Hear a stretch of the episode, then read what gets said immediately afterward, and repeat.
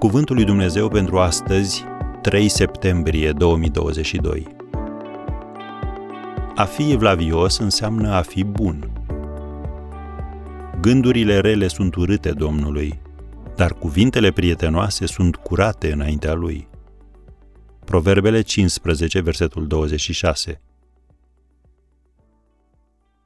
Uneori le spunem altora, mai în glumă, mai în serios, încearcă să fii bun, iar dacă nu poți fi bun, fii atent.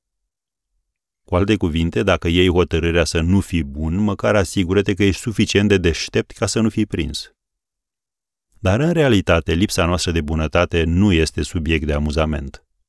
Sau, cum a spus-o Robert Fitch, epoca în care trăim este o epocă în care etica a ajuns să fie demodată.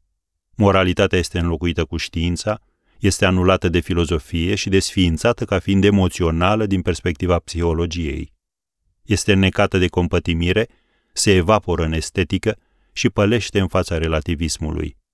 Distinția morală dintre bine și rău este pur și simplu scăldată într-o emoție tristă, prin care avem mai multă compasiune pentru ucigaș decât pentru cel ucis, pentru persoana care a comis adulter decât pentru cea trădată, și prin care ajungem, practic, să credem că partea cu adevărat vinovată, cea care într-un fel a cauzat toate acestea, este victimă și nu autoarea crimei.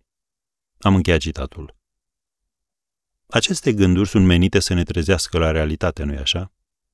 Lucruri care odinioară erau considerate a fi albe sau negre, intră acum în categoria gri. Bunătatea, care a fost dintotdeauna un standard universal, este acum o chestiune de interpretare personală și de preferință. Și inflația de personalități publice, al căror comportament privat ne șochează, nu a dus nici de cum la îmbunătățirea situației.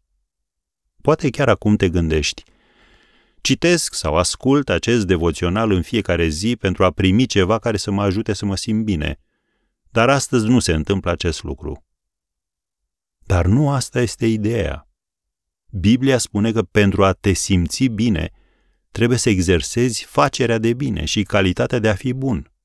Iar acestea te vor face să fii plăcut înaintea lui Dumnezeu.